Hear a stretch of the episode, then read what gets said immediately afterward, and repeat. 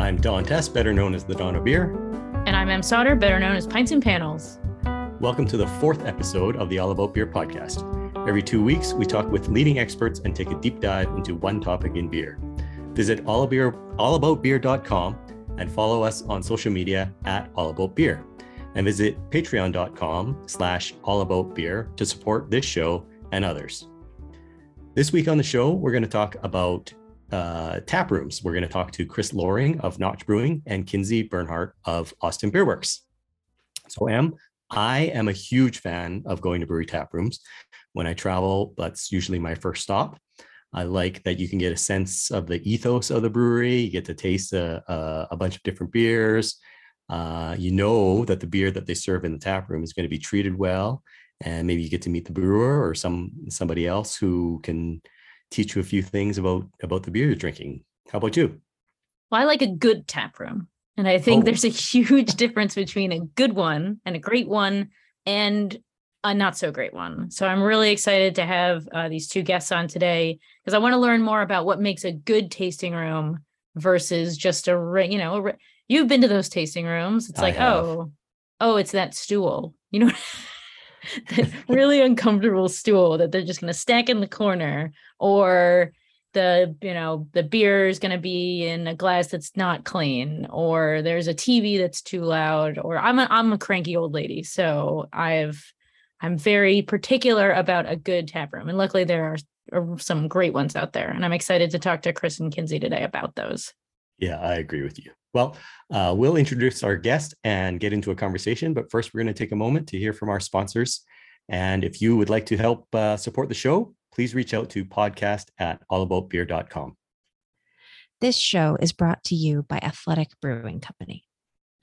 Athletic Brewing Company's award winning craft non alcoholic beers are fit for all times downtime, work time, game time, even gym time. Pick a time and grab an athletic because it's about time you could enjoy a great tasting brew anytime you want, even right now head to athleticbrewing.com and get some fresh brews delivered. New customers can even get 20% off with code AllaboutBeer20 and free shipping on two six packs or more. Hi, this is John Hall, the editor of All About Beer, inviting you to check out the Drink Beer, Think Beer podcast.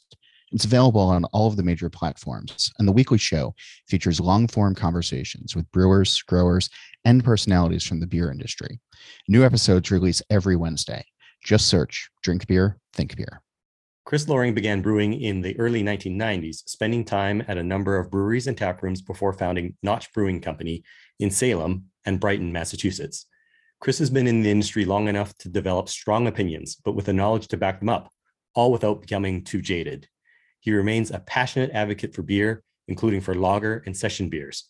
His passion for beer, community, and music is reflected in his fantastic tap rooms, breweries, and beer gardens. And that's why we asked him here today. Chris, welcome to the show. Thanks for having me. I appreciate it.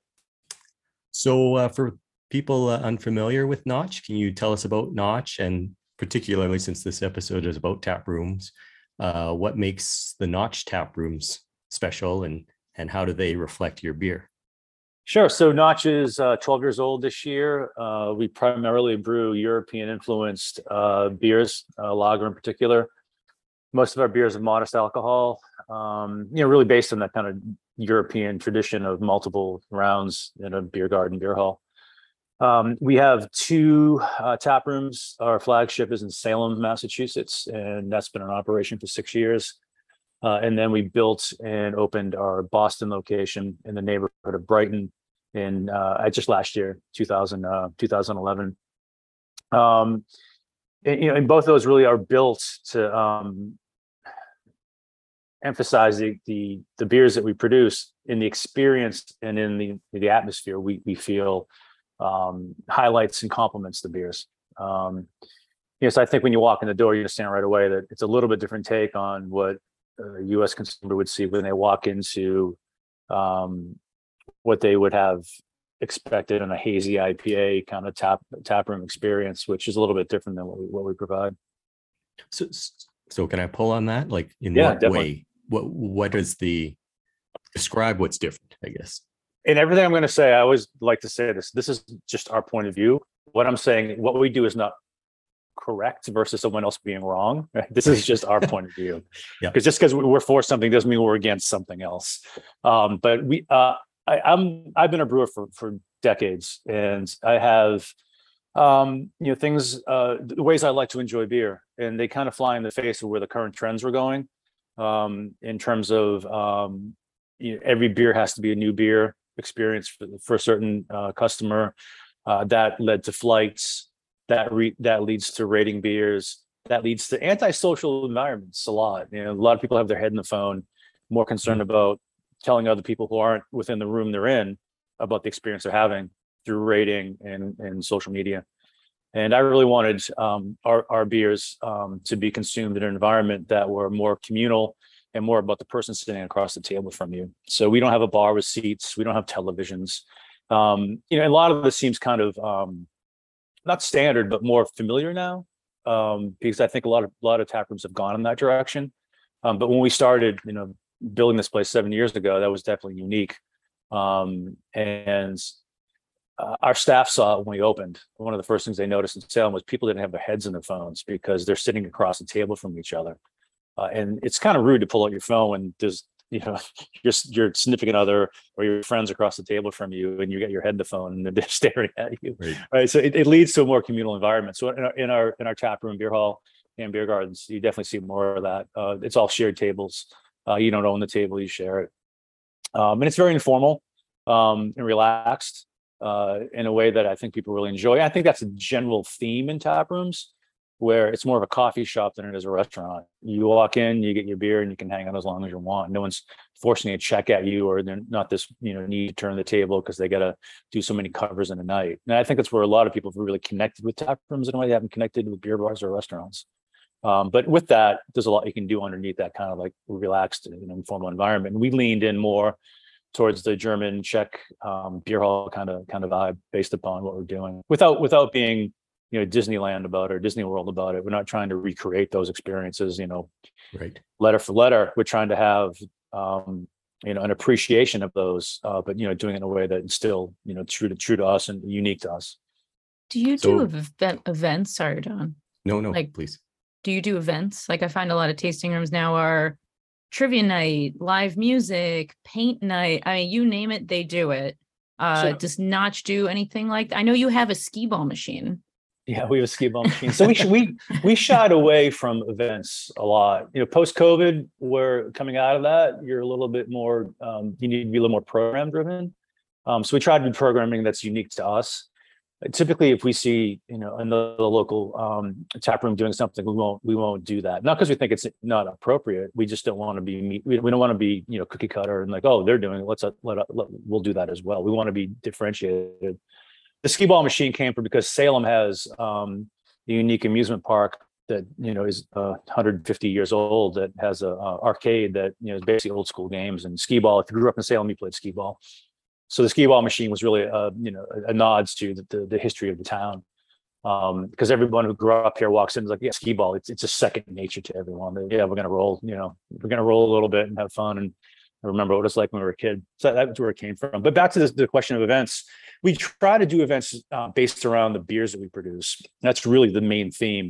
Um, so we do things like Kolsch night. Uh, Kolsch is a year-round beer of ours. So uh, we have a Kolsch night where it would be similar to the um, uh, experience in a, a, a Kolsch house in Cologne, where you walk in, there's only one beer being served. You sit down at a table. Um, server comes over, puts the beer in front of you, puts a notch, you know, on the coaster. That's where our name comes from Uh-huh. um and uh it to, i mean the antithesis of a taproom experience right? One beer you don't need to order. It comes predetermined size in a stange which is 0.2 Stange, yeah. liters. Mhm. and um you know s- served from a kranz you know the tray. Um and at the end of the the session they count up your notches and you pay your bill. And, and it's it's a industry heavy event because industry people love it brewers love this. But we're seeing that being more popular with, with consumers too because it's so different and a lot of people haven't traveled you know it's it's in the last two three years have been really difficult to, to get on a plane and go somewhere so you can bring a little bit of experience there and again we're not trying to be uh, you know uh, disney world with this it's an appreciation you know of that and so we do things that you know they're not by the letter but they're definitely pretty close uh, to, to have that fun. We and so we've done Czech nights where it's just Czech beer only. Uh, we do an Oktoberfest, obviously, because we do a lot of German beer. Um, and we do uh we're a, again with Salem it's a, a, deep Polish community that my family came from. And so we do Polish beers and we do a Polish festival uh, each year with Polish food. My sister does a whole menu. It, it's so it's you know it's more community based um and again a, a, little bit different than everything else you know going on. It's a lot more work. It'd be easy for us to have a trivia night but um you know we we have we we tried to do one trivia night where it was all Salem um, history in Salem trivia, and it just it didn't play. You know, people didn't like it, so we, we canceled it. So. Interesting. Um, what about food choices? Um, so food, we do what we call European, basically beer hall um, bites or snacks, and it's you wouldn't come in here for a full meal, although you could ha- have one. But it's more based on um, things you would find, you know, as you're in a, a beer hall in Germany. Uh, we do everything from um, you know, Czech cheese plate to um, uh, German pretzel, German brats. We do Belgian waffle, um, you know, things like that. Just more like things that would um, you, you, want to consume while you're you're eating food, um, but not really the main focus. You know, really coming in here for the meal, like the you know, like you would in the beer secondary. The beer's primary, and, and the food choices second are, are secondary, but still high quality and, and thought out, and not um, we try not to replicate. We try not to replicate everyone else around us. We try to be unique. I've right. been to both. Yeah, I've been to both your locations, and they give me a real like European vibe, like you say. Um, it's very family friendly. It's very dog friendly, or at least the one in Salem. I remember there were a lot of dogs on the patio. Um, how does the?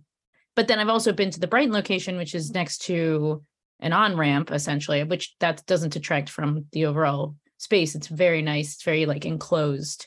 How do each do you have a different vibe for each of them do you feel like i've been to both and they feel very like cohesive but i didn't know if there was something that in the brighton location you wanted to showcase versus your flagship in salem well both buildings are historic so um, the, the brighton location that building's in the national historic register it's been there for um, since the 1800s um, and is uh, it, it's won awards for um, uh, ad uh, historic adaptation um, and reuse, oh, wow. and um, it's a pretty special place.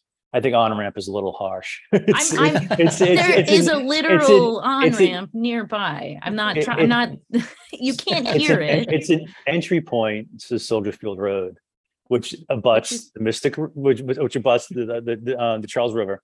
Um, so uh, you know, it's like I, I didn't mean not, I it's didn't, not like we're a 95 or the mass. I didn't mean to be offensive. I was just there's it's I yeah. All right, I apologize. I, I hear what you're I saying. I apologize no, for my on ramp comment. No, no. the, the point. I'm glad you said that because the point. One of the unique things about that building is we're in the middle of the city, and you stand in our beer garden, and you could be in Bavaria because you wouldn't even know you're in the city because it, it's basically uh, the old horse stables for horse track that was on the Charles River um, in the early 1900s and so one of the things that was really appealing to us was this historical nature of this facility, but the reuse would be really cool. Our brewery and our tap room are in old horse stables.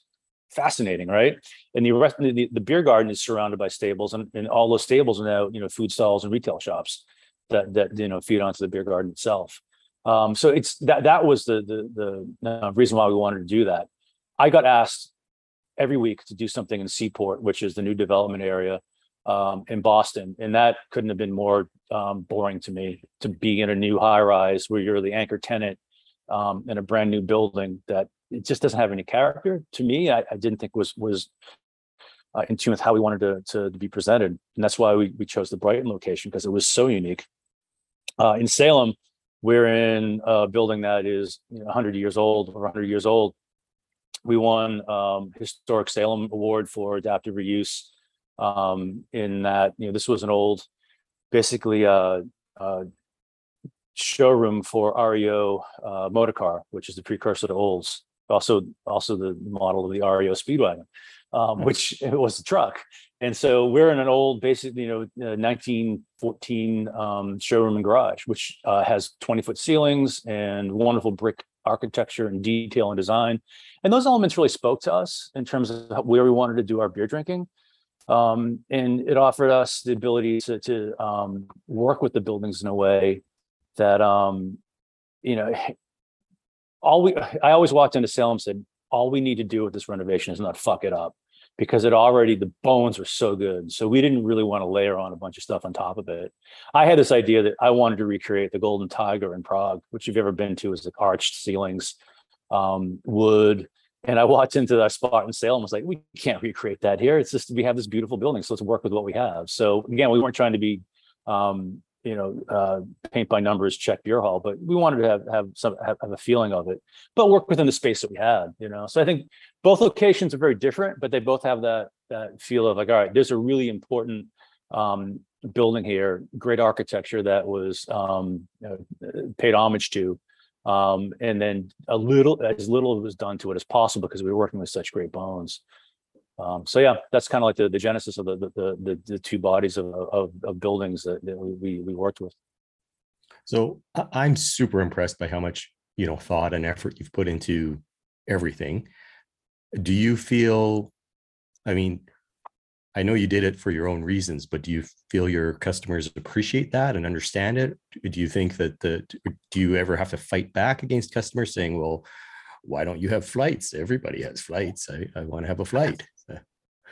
Um, it's a little bit easier today than it was seven years ago when we opened. We opened the day we opened. I look at our staff. I said, "I'm putting a lot of pressure on you because we're doing a lot of things that other tap rooms do. We were not doing a lot of things other tap rooms do, and the consumers gotten used to going to tap rooms and just having a generic experience, like flights, etc. Again, like there was an expectation of tap room customers that there would be a tap room experience, and it led to a kind of generic world after a while, right? how many you know flights can you get in tulip glasses before you just get what you're drinking? Um, so we don't do flights. Um, we do uh, pours and proper glassware. We love foam even though even though that was you know seven years ago people walked in like what the f is with all the foam? And so it was for us it, that was the educational opportunity to inform this new guest this new customer about what we were doing that was unique and different. And not only the way we brewed beer you know, in terms of our Czech beers being um, multiple decoctions, open fermented, you know, lagered horizontally, uh, all, all these things that were really important to us. We were serving them, you know, in a manner that was as respectful to the beer as we could possibly, um, you know, do. And we didn't want to use shaker glasses or put it in flights. We wanted to do it like the way it was done, you know, in, in the homes of these beers. So um, we were the first brewery in the U.S. to have a Lukr faucet, you know, and so talk about a, a world of hurt in terms of um, trying to uh, educate a consumer that has never seen foam, never mind a faucet that's going into the beer that you would never do on a U.S. faucet. You know, so I mean, a lot of this was, um, you know, because this again, way where I started, the styles of beer we were producing, we wanted to to serve them in a manner that was, you know, consistent and um, you know differentiated and you know the way we love to do it. So you know, when someone walks into walks in to answer your question in a really long-winded way, I apologize. no, I love this. No, no, it's good. Great. It's good. I'm loving you know, it. We're in fact answering all of my questions before I ask them. So this yeah. is great. Um, great. so you know, it was really on our staff to to be well educated and informed um, in a lot of them wanted to work because oh I, I, I you know we're only serving beer there's no mixed drinks you know um, limited food menu and then they learned you know they understood all the beer knowledge they had to, to had to um, assume right away. I'm like, wow, this is a lot of work. you know, mixed drink is actually easier. Um, so uh, you know, but they came through in spades, and and we had to put our head down for a number of years to even get recognition of what we were doing. But it paid off. You know, it paid off in a way that people like start to start to understand after after a number of years. Like, oh, all right, we're not doing is really unique, and it's really cool, and the beers are good, and um, the service is good, and um, and we we won over won people over, and we've had people leave because we do things differently. And um, Salem is a tourist town for a lot of the year, and tourists have an expectation of what they want. If it's not there, they'll leave. But don't once but we have um, you know, nine, nine for every one, one story there, we have nine stories of a customer came in and didn't really understand what we were doing, got the beer, came back to the bar and said, thank you. That was really good. That was really cool. I never experienced the beer like that before. I'm really glad that you, you walked me through that. Um, you know, so again, a little bit of effort, but great reward. How do you educate your staff? Like, is there readings? Is it just learned by doing? Is there, I mean, because I've been to both the locations and the staff was I'm not just saying this because you're here. The staff was excellent. Uh, well, and pre- very, I, yeah, and very thoughtful. So I don't know if there's like a you know, are they Cicerone trained? Are they brewing with you? Is there hands-on stuff? Like what makes it good to you? What makes a good tasting room beer tender to use it for? No, I Server. appreciate that. Um, what, um, one being a nice person. You- We, we, we can, I, this comes from, uh, Kevin, our GM, and his mantra is, um, we can train anyone, but you have to be a nice person to start. That, that is, that is number one. Um, and so it's at, that's attitude, right? Um, but from an educational standpoint, Cicerone is not real, is not something we, uh, we advocate. If you are one, great, we'll, we'll, we'll appreciate that. But we're, we're, we have a very narrow kind of focus in what we do. So Cicerone's pretty wide ranging, right?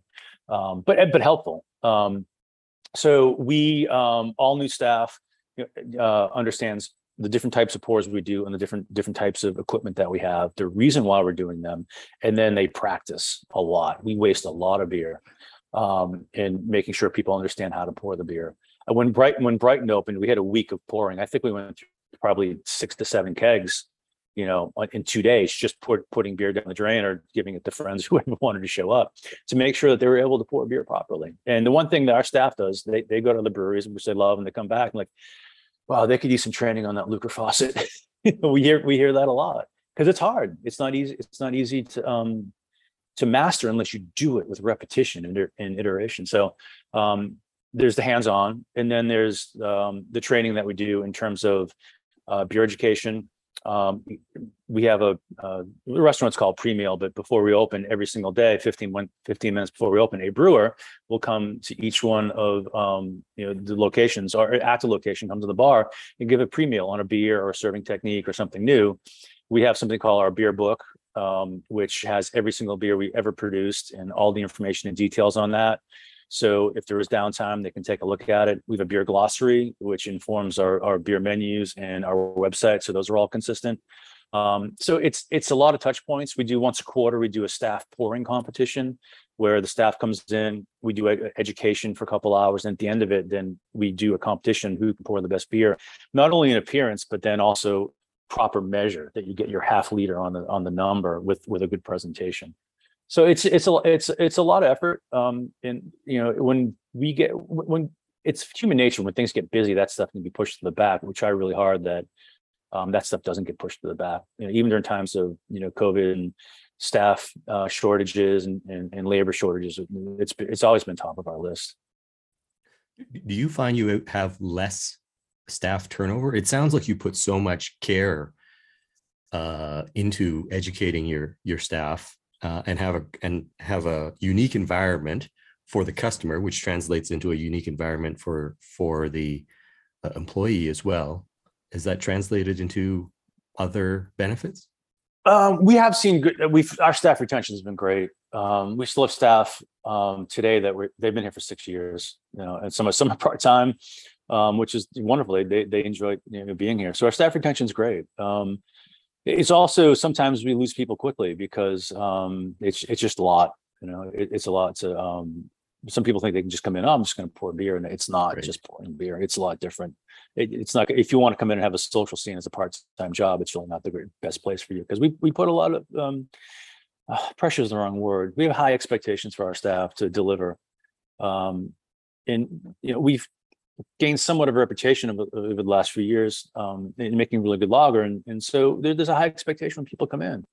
Um, that we, we want to provide them, uh, the service that, you know, is, um, uh, equal to, you know, the beer that we're making. So, um, the, the, the server is as important as the brewer, you know, they're, they're both, they're both a critical link in making sure that, you know, it- it's, there's a good connection to the customer. Great. Okay.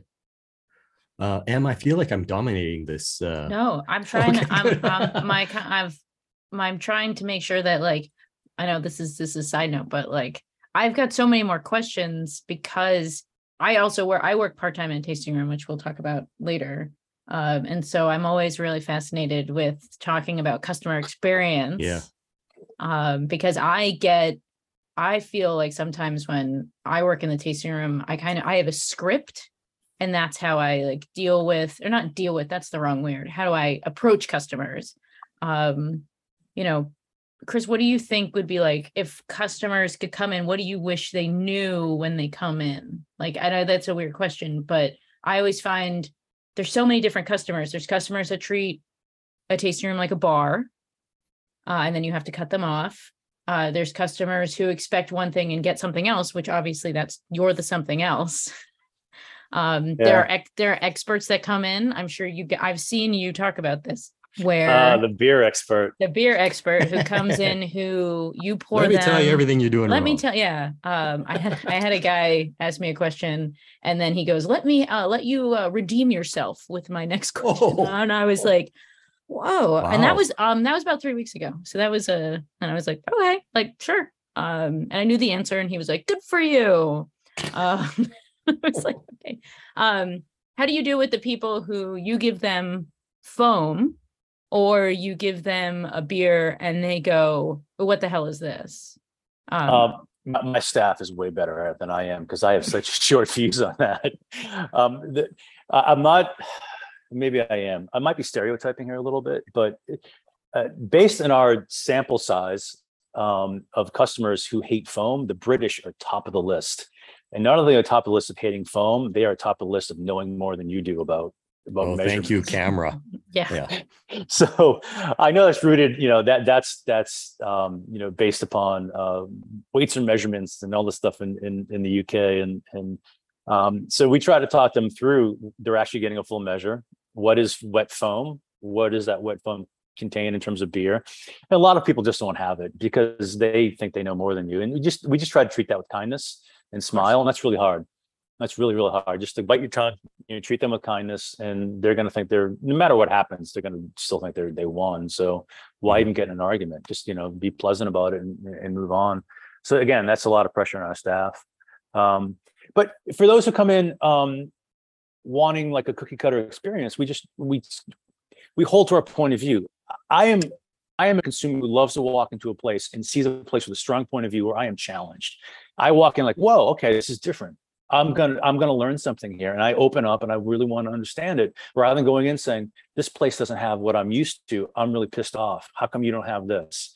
No one walks into an Italian restaurant saying, "How come you don't have Chinese food?" Right? I, I know it's like an extreme example, but no one walks into a seafood restaurant saying, "Where's your steak?" Right? But with beer, people walk in saying, "How come you don't have a hazy, you know, double IPA?" Right? What do you have that's juicy? Well, we do this, and people shut down. It's it's it's really a unique um, I think in the United States that you know there's a consumer that just expects a, a certain experience, um, and maybe because those experiences are so frequent, right? And maybe that's something we should think about that there isn't enough diversity, um, and they're not seeing enough diversity. They did, why would they expect something different? So I don't know if I'm answering your question. We um, we we have the, the difficult you know consumer customer we just try to smile and be kind and, and, and, and treat it with um, you know, respect and, and just let them know what we do, and they can either come aboard and have fun with us or they don't, and that's their, that's their decision. So I guess if I can just expand on that, like not every customer is going to necessarily be confrontational about it. They might be open to the idea, but they still come in with a preconceived notion. So a customer comes up and says, "Oh, do you?" and, and asks genuinely, you know, "Do you offer flights?" What what's the response they'll get to that? We don't Like offer flights. We don't offer flights, but we do offer uh, are schnitts. Schnitts are a German and Czech half pour, and that allows you to sample um, eight ounces of the beer, you know, rather than four ounces, and it gives you a little bit more time to experience that beer. So we can Okay. offer that. We can offer those instead. Okay. And most most people are like, oh, okay. And so to the couple that comes in wanting, you know, two paddles to be able to rate it Untappd, they get four schnitts and share them. And so they can still have their their experience a little bit. But you know, for us, it's you know, we make, you know, some you know delicate beers that don't aren't going to show well in a in a glass that's really small that warms up over time as you're drinking these other beers and you know, it just it's just not the, the the way that we want our beers to be uh, one presented um, to consume. We, we really want them to be consumed the way that we brew them for. But um, you know, the the schnitt for us is uh, is just a way for us to kind of you know come in from a different angle on that. I I- I also I also want to say that schnitt is a fun word to say. it's fun. I also I'm as a lightweight, um, I'm a big Schnitt fan. Uh because you can get like two or three and then you're like, I'm good. And but I got to try a few options. I really fractional pours are a big I'm a big fan of not necessarily flights, but a good fractional pour. And isn't it great? Isn't it great to get them in, in the glass that is much larger than the pour? Because Yes. then you get to smell the aromatics. You And get to, you get you, Yes. you- the Yeah, foam, foam, you yeah. get to you you get to drink it like you're drinking out of a normal glass, not out of this little taster where you can't really experience all that. That's why I love the schnitts. I get schnitts all the time because Mhm. as as a brewer, I want to constantly taste our board because I want I want to make sure everything's tasting the way it should. And the only way I can do that is to have smaller pours, right? And so I, I typically do that after work. You know, I get like three schnitts or something like that, and you know, I'm I'm not three beers in. I'm a beer and a half in. Yeah. That's really Right. that's really great. Right. Um, Chris, we're we're running a little bit uh, short on time here, but I do want to uh, ask specifically about the side pull uh, tap. Yeah. Uh, very popular. You you were the first one to have it in America, but they're very popular now. Um, for for those who are unfamiliar, what is it? What makes it great? What should people? What should consumers appreciate about it? Um, so the Lukr um, faucet, which we call the, the side side pull faucet, uh, it's different in design from a typical American faucet. The side the side pull or Lukr faucet has a ball valve, um, which is the most important part. Um, and that ball valve allows you to restrict flow to create foam. So when that when it's not fully open, that restriction will cause CO2 to come out of solution and create foam. The second part of that Lukr faucet is in in the downspout, if you will. Um, there's a, there's a fine mesh screen that then takes those bubbles that have been forced out of solution and puts them into a uniform small size uh, as you're pouring into into the um, into the mug. So then the way you pour is you create foam coming out of the faucet first. You put your mug um, uh, into into uh, underneath that that flow all the way at the bottom of the glass. So you're creating foam first. So three fingers of foam are created, um, and then the faucet's turned all the way on, and clear beer will come out. That clear beer then uh, is built underneath the foam, and so at the end you get what looks like a, a mug. If you have a, a Czech mug, looks like it's like half half foam, half beer. Uh, the way the mug is designed is you're going to um, when that beer dissipates because the foam has a good deal deal of beer in it, it's going to dissipate, and you'll get a half liter of beer, two fingers of foam, and you drink through the foam, which is really dense and creamy. And that foam has a lot of aromatics coming out of it as well, good hop character coming out. And when you get to the beer, because the beer has not been um, like slow poured, slow pour will knock all of all the CO2 out of solution. Where, where the, the Lukr pour allows you to pour the beer and, and maintain that carbonation. So the, the beer's bright um, and has that carbonation that's going to you know be there through the foam. So it's a, it's it's a great experience of drinking through that foam, getting to that really bright, you know, well carbonated beer. Um, you know, for pale lager, it, uh, a Czech pale lager, it's really uh, much different than getting something that would be a standard pour off a faucet. Again, it's not better. It's just it's just a different way to to experience it, and I really like that for our Czech lagers. Do you do other pours off the side pull other than Yeah. the Czech lagers? Or So, well- like, would you Yeah, do, well- would you do a best bitter through or? Oh, so do- yeah, we will not do other beers through the Czech faucets. We have four faucets um, to pour in Salem and Brighton. Mhm. Um, in Brighton, they all come from our direct from our lagering tanks. In Salem, they come, we do keg in Salem. Um, but we typically have two pale lagers, two Czech pale lagers, a 10 and a 12 Plato, an amber or Polotmavé, and then a dark, either Tmave or Cherney all year. So they're always filled with our Czech beers. So we don't really have anything else on there. We have we have pulled other things through there. We've tried um we have a Scottish sweet uh, we've tried through there because it creates a really dense, Ooh. creamy, foamy head. That that worked really well. So other beer styles can work. And um uh it, it just depends on the beer and if, if it works, you know, like, like not everything's good on nitro, right? sure. You know, it's, it's so it's kind of the same thing. Some, some would beers- argue nothing is good on nitro. But anyways, Don. wow. Wow. um uh yeah so um some people might argue nothing's good off a Lukr faucet now we have customers that come in who who want the czech lager and a willy And we- we'll put any beer in any any mug for you or any glass right? We, we, we have a suggested way to do it but um you know some people really want um you know, they don't want all that foam. They want just a really bright you know low low low uh low foam head. We'll do that for them. That's fine. No but we have a suggested suggested way to do it. So um yeah that's so your, your question was do you do other pours like i thought you were going towards that we do the the, the milk pour or the Mlíko pour um and then we also do a schnitt off of that as well um but that's it we don't we don't really go too far into any other pours you know off the Lukr faucet Okay. awesome. I want Wow. I want a beer off a Lukr tap right now, Don. I, I want to go to Notch. I want to Come on down. I'm yeah. Uh, this was great. So um, thank you very much, Chris, for being on the All About Beer podcast. No, I I appreciate it. Again, I just want to finish with saying that what we we're not what we do we're not doing this because we think we're we're we're more correct in something. This is just our point of view. I go to other breweries who do nothing like we do, and I love them. I love going there, Right. Because it's nothing like we do, and it's refreshing to to, to see, to see something different. I, I I just like different points of view, and so it's fun to see um, uh, a lot of variety, and that's that's what we're really trying to to show. There's there's other ways to to, to do things. Um, Yeah, you you can like yeah. funk music and classical music. The, the Yes. two things. Yeah. you absolutely can. So that's that's a good analogy. Sorry, Em, I cut you off. Oh, no, you're good. I was just going to say that I want to go to Notch. That's all. I just want to keep talking about how much I enjoy your, I like the vibe. It gives me like if a German beer garden and an English pub had a baby. In the like pub vibe that like you go to a pub to spend time with friends and family, not in the like actual aesthetic of the pub. No, I, I think that that's fair. Like we're, we're not trying to again, we're not trying to be you know uh, Disney World with our approach to to these these cultures. We're trying to just uh, appreciate them, and and if there's you know in the true American fashion, there's a little bit of a hybrid, right?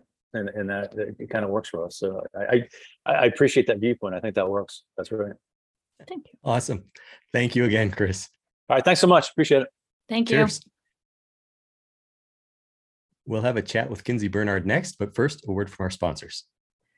This show is brought to you by Athletic Brewing Company.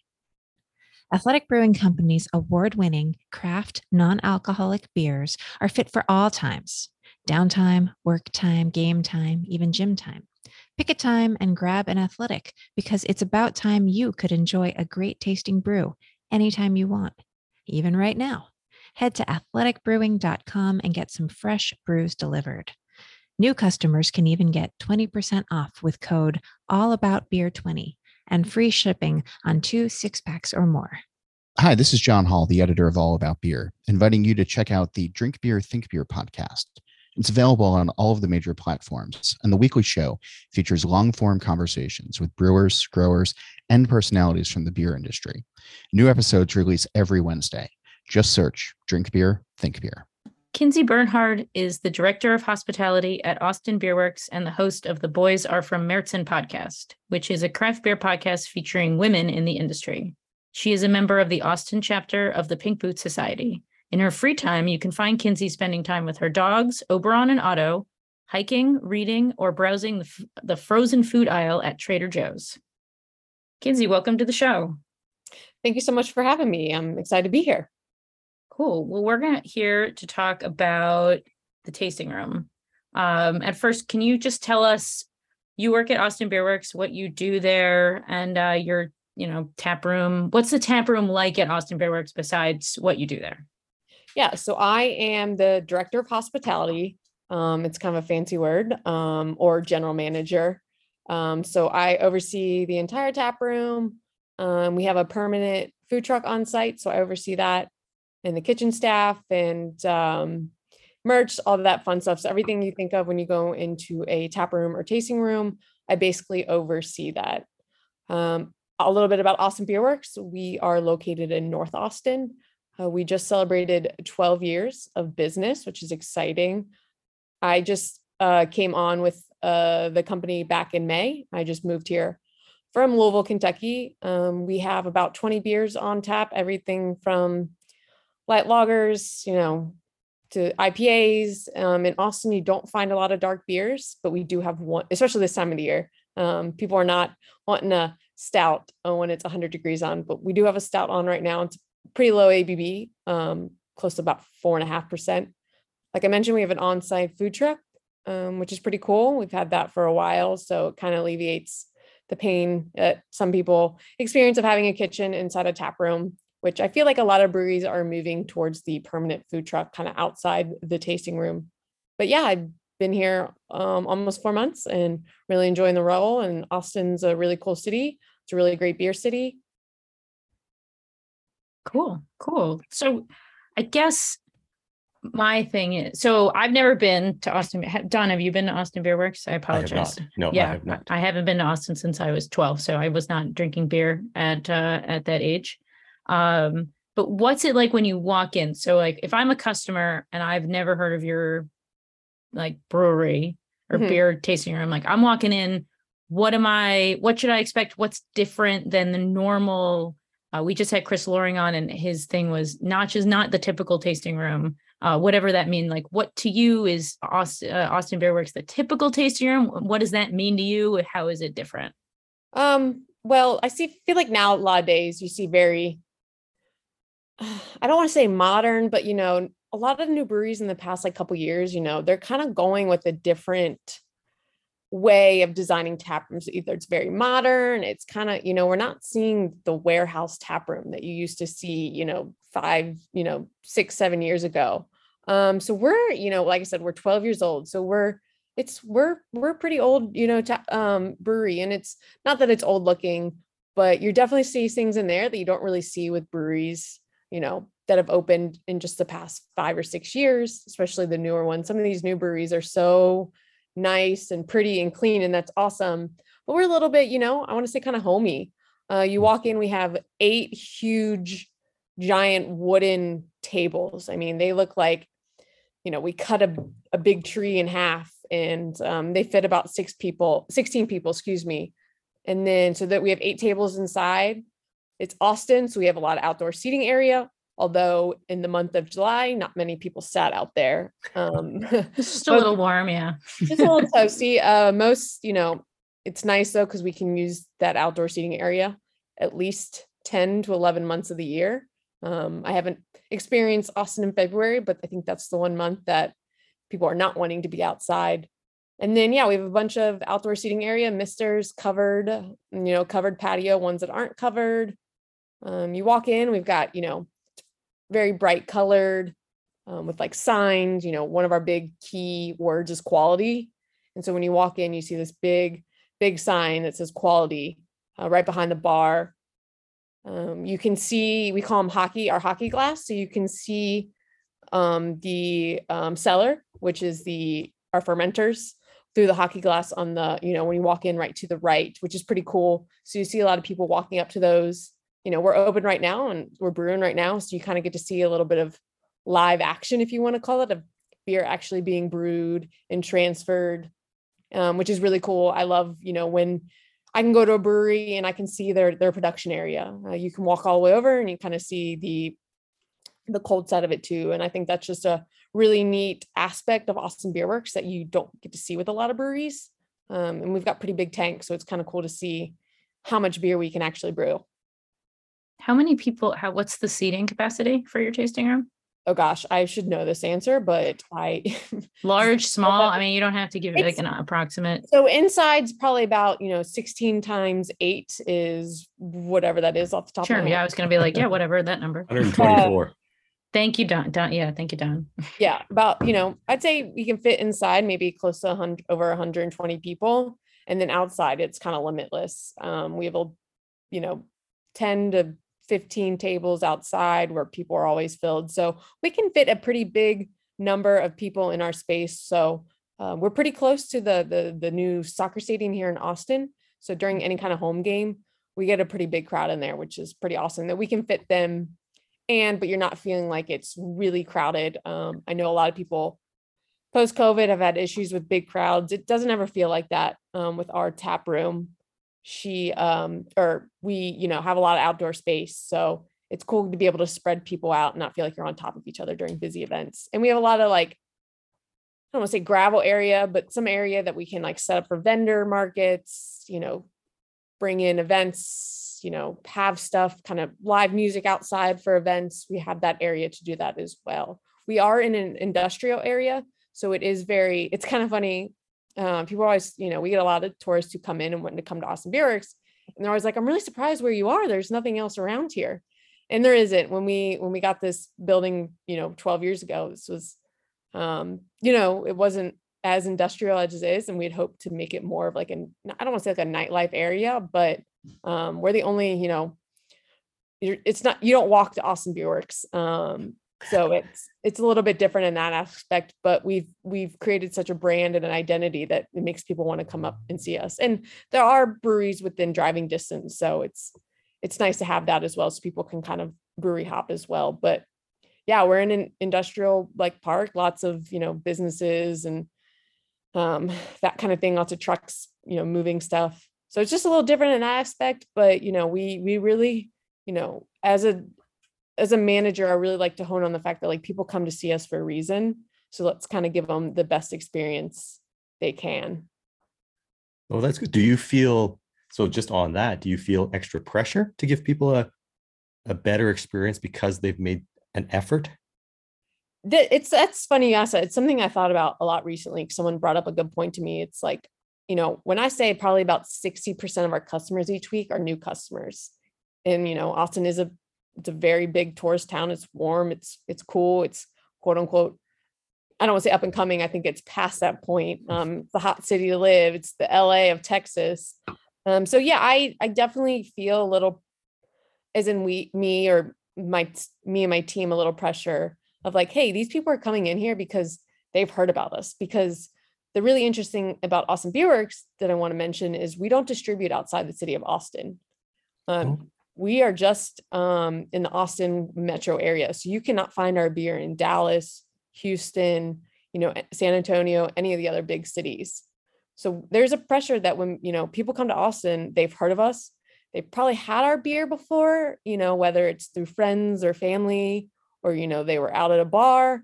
Um, so there's a pressure to kind of give that really great experience when somebody comes in to finally, you know, see our tap room. Um, and you know, obviously you always want to hammer down a great, you know, customer service experience with your staff. And i think we do a really great job of that because we we know that so many people who come through our door are first our first timers.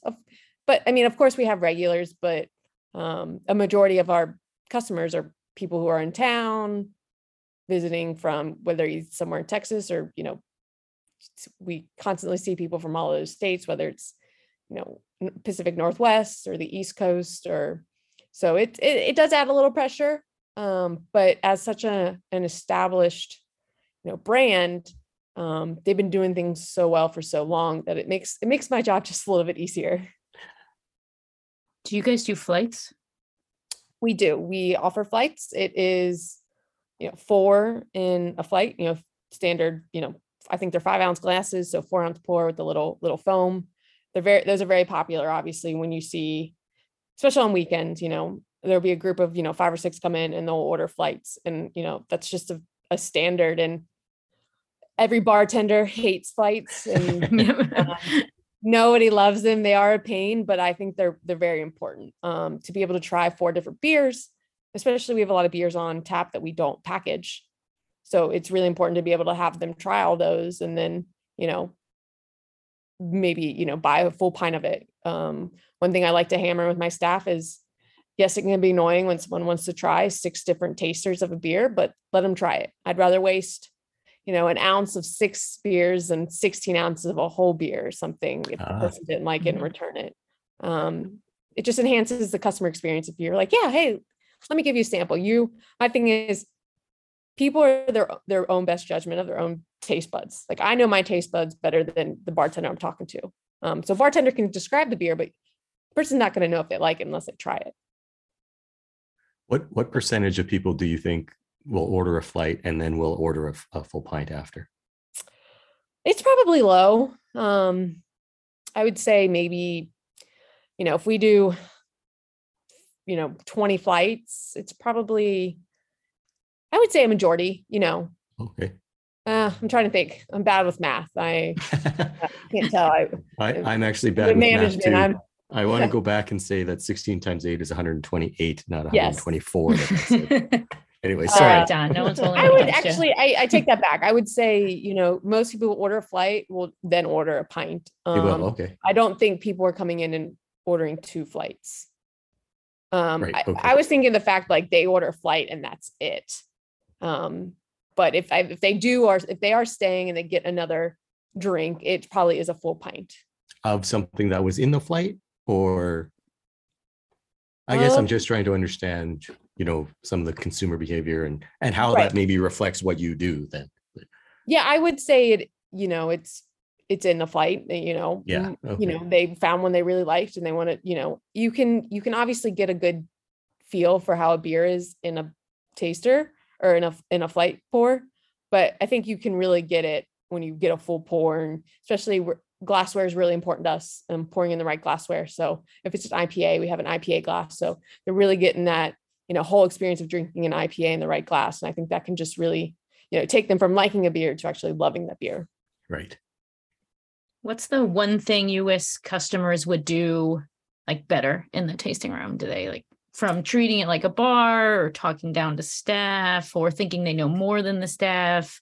Uh, those are some things I experience because I work part time in a tasting room. Right. Um, but like I don't know what your staff experience is. Um, and wish like what what do you think if a customer came in, which what what do you think they wish they knew? to look around and read signs before asking a question. Oh my god, yes.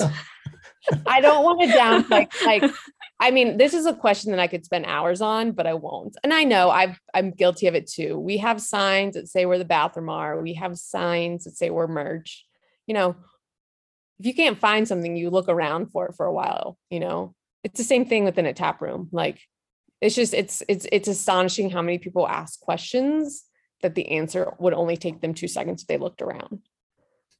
Um, and you know, we have signs everywhere, and my staff is always asking, make another sign, make another sign. And I'm like, we can make this sign flashing lights, you know, whatever, and people won't read them.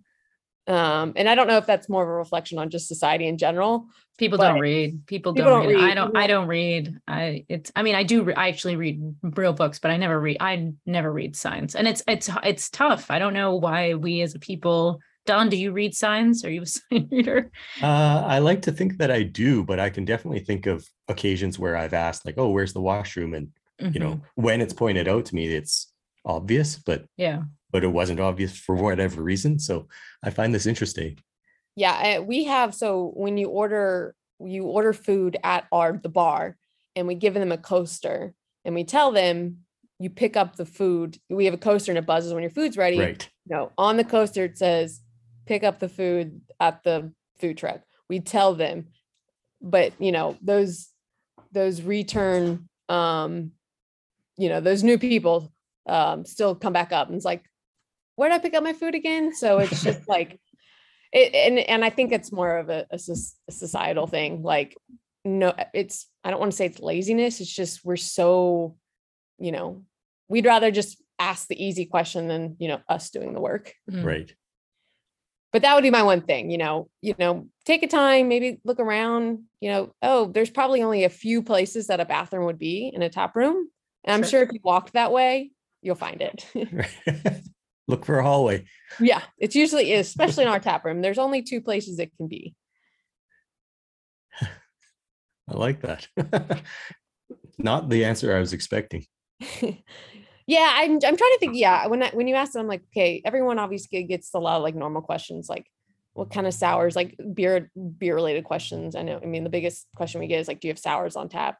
But I was Hmm. trying to think of something you know different. hmm Um, what's something that you wish people appreciated uh, the effort that you put into it? Like, I'm thinking, for example, no customer ever really appreciates good line cleaning, but Mhm. of course, good line cleaning is really essential to presenting beer properly. So, like other things like that, or are there Yeah, things you feel go unappreciated? That's funny you say that. We just cleaned our lines yesterday, and it is a process. Um, we were here about 7:30 a.m. and finished at about 11. So, uh, anyone wants to know, Awesome Beer Works lines were cleaned on September 6th. You heard it here first, everybody. Yeah. I think one of the things is like I mentioned earlier, we we do the different type of styles of glassware. We have the IPA glass, which is um you know, it's kind of got a little bit of an open at the top. I don't know what exactly it's called. It's a, it's a, definitely a style of glassware that I've seen more recently um, breweries use.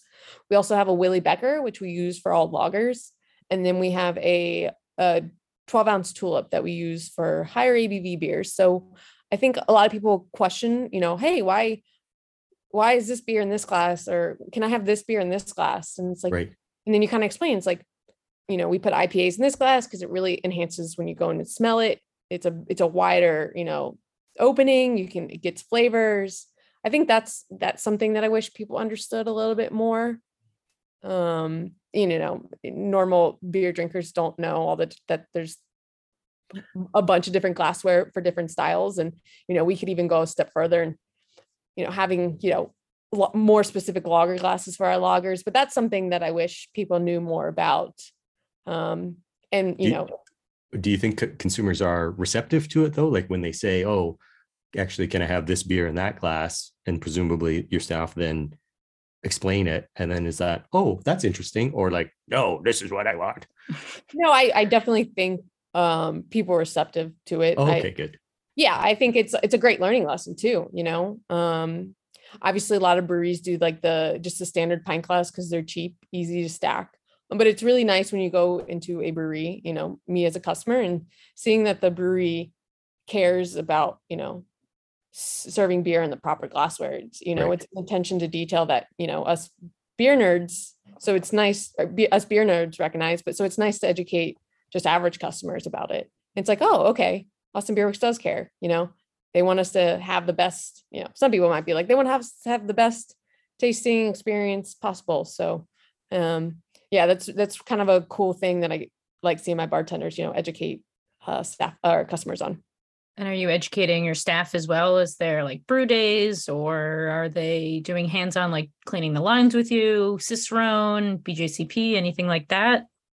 Or just Um, learning as you go? Because I mean, that's a great way to the- learn as well. the nice thing about this staff here is, you know, they're all been here for a while. Um, we have, you know, somebody's only been here about six months, but everyone's been here at least a year. So their their knowledge is pretty, pretty substantial or pretty, pretty large for me coming in. Um, there's always things, you know, we're we're training them on. Um, yesterday when we cleaned lines, one of the bartenders was like, Hey, I'd love to learn how to do that. So she came in and learned and um I'm very lucky to have a staff that is always wanting to learn, you know, different and new things. And, you know, that's not always the case. Cicerone is huge. Um, you know, I've worked at places where they've required it. I've worked at places where it's recommended. I've worked at places where they just don't care. Um, and I think it just kind of depends on why I think every bartender should be Cicerone certified just for their own. I I've been in places where they've required it and there's been pushback from bartenders. You know, they don't want to study. They don't they don't really Oh. care enough.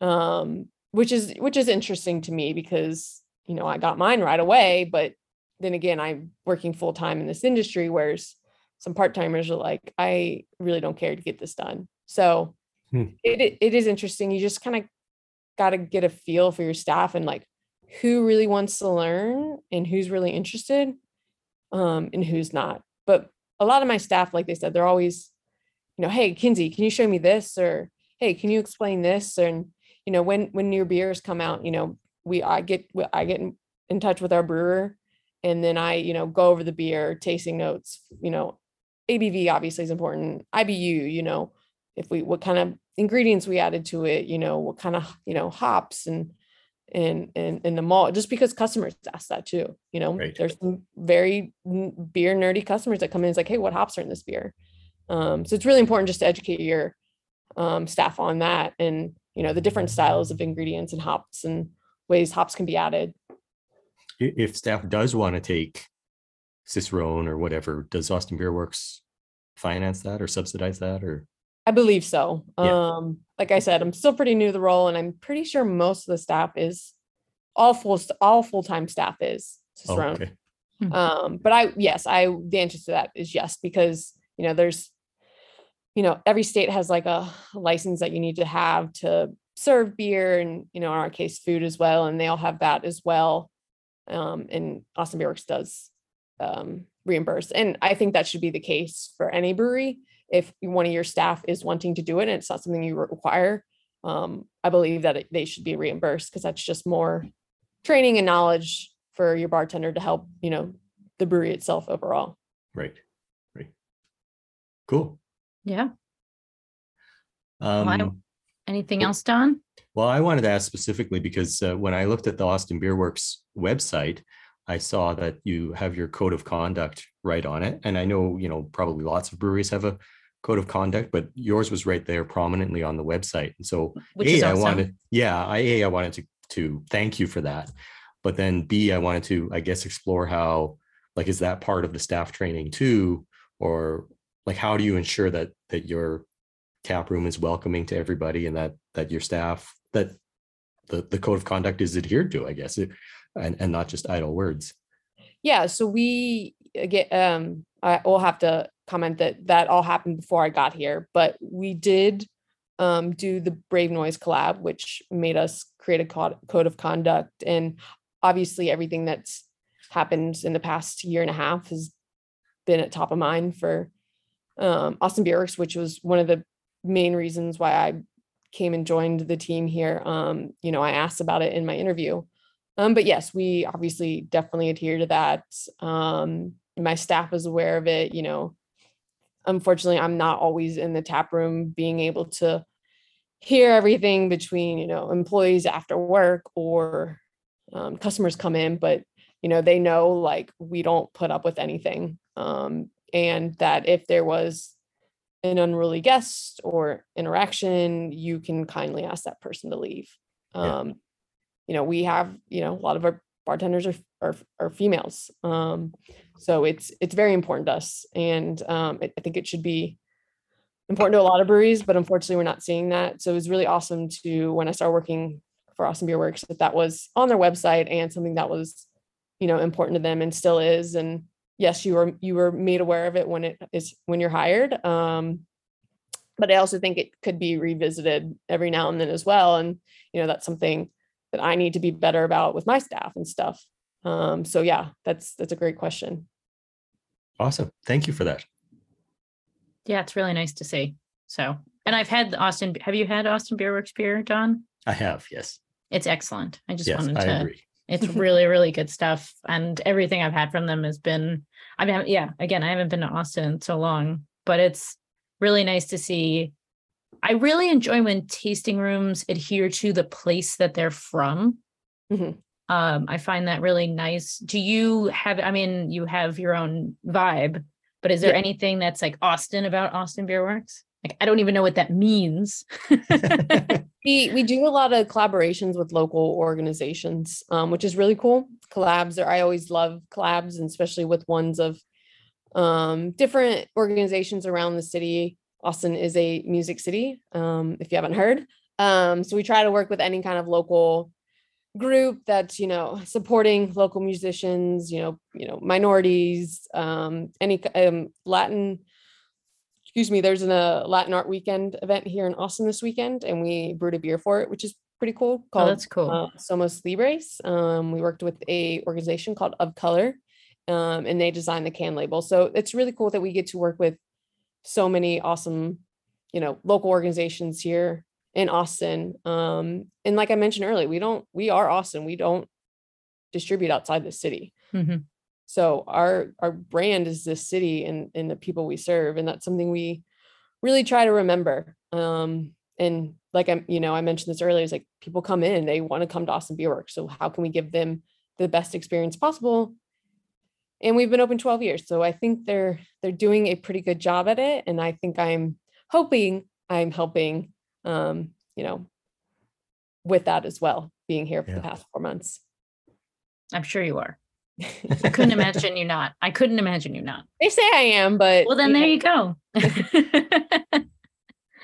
um, well, Kinsey, thank you so much for coming on the All About Beer podcast. It was a pleasure to talk to you about um, the Austin Beerworks tasting room and all that other stuff. Like it's it seems like a really great place to visit and for especially all the new customers that come and experience the Austin of Austin Beerworks. So I appreciate you stopping by today.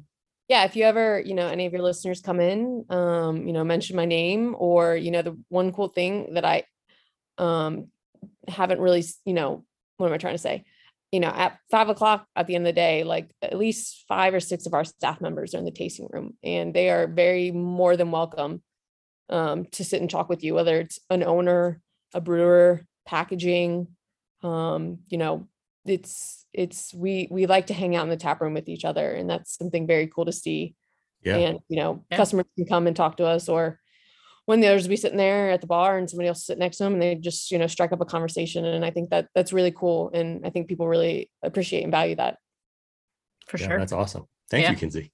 you're welcome Yeah. Thank you very much.